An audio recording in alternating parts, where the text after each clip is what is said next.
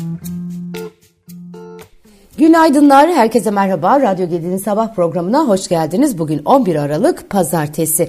Günün öne çıkan haber başlıklarına bakacağız birlikte. Milyonlarca çalışanın merakla beklediği asgari ücretle zam pazarlığı bugün başlıyor. Hükümet tarafı işçi ve işveren heyetiyle saat 14'te bir araya gelecek. Görüşmelerde yol haritası belirlenecek, yapılan çalışmalar paylaşılacak.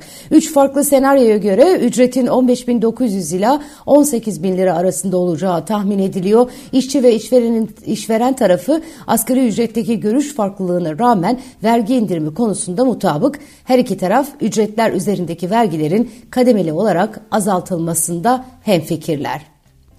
Hazine ve Maliye Bakanı Mehmet Şimşek yurt dışındaki yatırımcı toplantılarını Avrupa Birliği dönem başkanı İspanya ile sürdürecek. Bakan Şimşek'e Merkez Bankası Başkanı Hafize Gaye Erkan da eşlik edecek. Bu arada Hafize Gaye Erkan reel sektör e, buluşmalarına e, devam ediyor. E, Merkez Bankası Başkanı reel sektör görüşmeleri kapsamında bugün İstanbul'da Dış Ekonomik İlişkiler Kurulu DEİK Yönetim Kurulu toplantısına 13 Aralık Çarşamba günü de Türkiye İhracatçılar Meclisi Sektörler Konseyi ve İstişare toplantısına katılacak. Ee, daha önce e, İstanbul Sanayi Odası'na ve Ankara Sanayi Odası'na e, konuk olmuştu.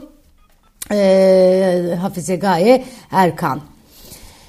Evet, e, Hazine ve Maliye Bakanı Mehmet Şimşek e, yurt dışındaki yatırım toplantılarına İspanya'da devam ediyor demiştim. Oradaki görüşmelere e, görüşmeleri gerçekleştirecek. Oradan çıkacak notlar bu hafta takip edilecek. Hafta içinde piyasaları çok yoğun bir veri takvimi bekliyor. Bugün sanayi üretimi, iş gücü istatistikleri, cari denge verileriyle haftanın en yoğun günü olarak öne çıkıyor. Merkez Bankası tarafından açıklanacak olan cari dengenin Ekim ayında 750 milyon milyon dolar fazla vermesi bekleniyor. Bunların dışında yine bugün hazine tarafından düzenlenecek iki tahvil ihalesi, salı günü perakende satış verileri ve dış ticaret endeksleri, çarşamba günü toplam ciro endeksi, perşembe günü haftalık para, banka ve bankacılık sektörü istatistikleri, cuma günü ise merkezi yönetim bütçe dengesi verileri takip edilecek. Yurt dışında bu haftanın en önemli maddesi salı günü açıklanacak olan Amerika'nın Kasım ayı tüketici enflasyonu verisi ülkede manşet enflasyonun Kasım ayında aylık bazda değişim göstermeyerek yıllık bazda %3,1'e gerilemesi bekleniyor. Bunun dışında çarşamba günü Euro bölgesi sanayi üretimiyle ABD üretici enflasyonu, Perşembe günü İngiltere Merkez Bankası'nın faiz kararı, Cuma günü ise Aralık ayına ilişkin öncü PMI verileri takip ediliyor olacak. Evet oldukça yoğun bir e, takvim var e, piyasalar tarafında. E, bu arada Maliye Bakanı e, TRT World Forum 2023 kapsamında gerçekleştirilen küresel ekonomiyi yeniden şekillendirmek oturumunun açılış konuşmasını yapmış. En temel önceliklerinin enflasyonla mücadele olduğunu belirterek programımız başarı şekilde başarılı şekilde işliyor. Programın olumlu yansımaları finansal göstergelerin ardından makro göstergelerde de görülmeye başlandı demiş. Büyümede dengelenmeye doğru yol alırken çare açık düşüyor. Enflasyonda ivme kaybı kaybı var ve rezervlerimiz artıyor. Enflasyondaki eğilim hakkında doğru bilgi veren yıllıklandırılmış çekirdek göstergeler hedeflerimizle uyumlu seyrediyor. Yıllık enflasyondaki düşüş 2024 yılı ortasından itibaren başlayacak. Evet, eee... Amerikan Ticaret Bakanı Bakan Bolat'ı Washington DC'ye davet etmiş. ABD Ticaret Bakanı Gina Raimondo, Amerika-Türkiye ikili ve ticari ilişkilerinin güçlendirilmesi amacıyla Ticaret Bakanı Ömer Bolat'la telefon görüşmesi gerçekleştirdi diyor haberler. ABD Ticaret Bakanlığı'ndan yapılan açıklamada Raimondo'nun e, Bolat'ı göreve atanması dolayısıyla tebrik ettiği ve bakanlığının ABD-Türkiye ticari ilişkilerinin e, artırılmasına verdiği desteği bildirdiği aktarılmış e, iki e, yöneticinin e, havacılık e, iki bakanın havacılık, dijital ekonomi ve enerji alanlarında devam eden işbirliğini görüştüğü belirtiliyor. Evet, e, ABD Dışişleri Bakanı Antony Blinken da Dışişleri Bakanı Hakan Fidan'la görüşmesine dair sosyal medya hesabından bir açıklama yapmış. Washington'da gerçekleşen görüşmeye ilişkin Blinken, Fidan'la İsrail-Hamas çatışmasını, çatışmanın bölgede başka yerlere sıçramamasını sağlama çabalarını, kalan rehinelerin serbest bırakılması gerekliliğini ve insani yardım sağlanması konularını ele aldık ifadeleri kullanılmış. Ee, Blinken paylaşımında ayrıca İsveç'in NATO üyeliğinin gecikmeden onaylanmasının önemini vurgulamış. E, Cumhurbaşkanlığına gönderilen 8. yargı paketinin ayrıntıları belli olmaya başladı deniyor. 22 farklı kanunda 105 maddeyi değiştiren taslak için çalışmalarda sona doğru geliniyor. Buna göre bir gün karşılığı adli para cezasının alt sınırı 20 liradan 100 liraya, üst sınırı 100 liradan 500 liraya çıkarılacakmış. Mahkemelerce doğrudan verilen adli para cezalarında kesin, kesinlik sınırı 3 bin liradan 15 bin liraya yükseltilecek deniyor. Taslakta denetimli serbestlik kriterleri de yeniden düzenleniyor. Buna göre hükümlü cezasının en az %40'ında ceza infaz kurumunda kalacak. Yani bir ay ceza alan kişi 12 gün ceza infaz kurumunda kalacak.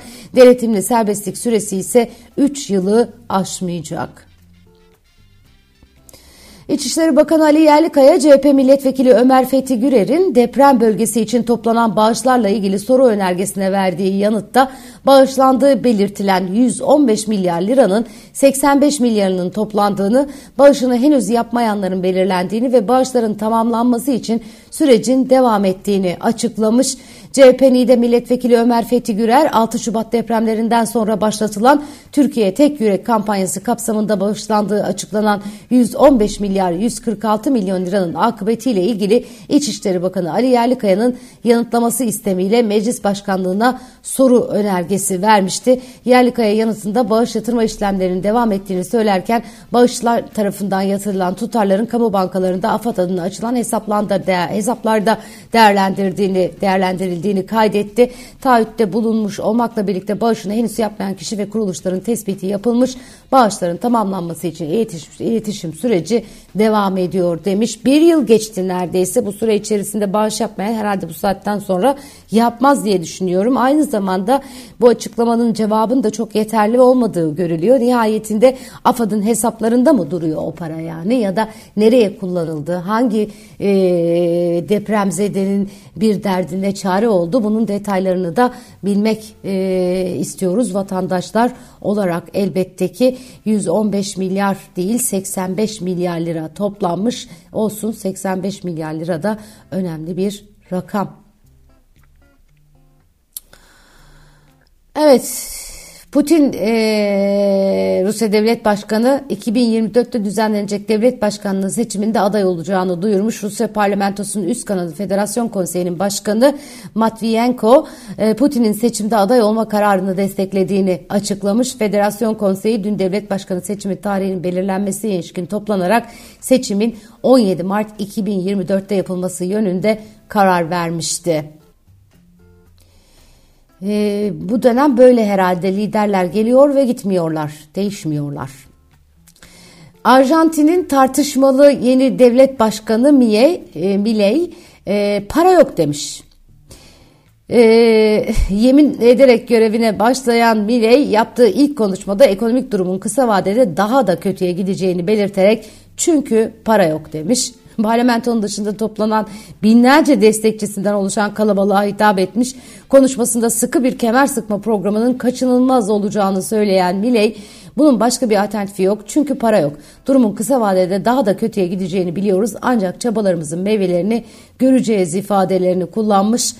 Yıllardır televizyon polemikçisi olarak tanınan ekonomist Milley sadece iki yıl içinde Arjantin siyasetinde deprem etkisi yarattı. 2021'de milletvekili seçilen Milley son 20 yıldır dönüşümlü olarak iktidarda olan merkez sol, peronist ve sağcı bloklardan uzaklaşarak kendi hareketini başlattı. 19 Kasım'da yapılan başkanlık seçimlerinin ikinci turunda Ekonomi Bakanı Sergio Masa'ya karşı %55,6 oy oranıyla zafer kazandı. Evet, Latin Amerika'nın üçüncü büyük ekonomisi olan ancak kronik e, enflasyon, yapısal borç ve yoksullukla boğuşan Arjantin sancılı düzenlemelere hazırlanıyor yeni dönemde. Çünkü para yok. Miley'in dediği gibi. Evet, başka neler var? Şöyle bir bakıyorum.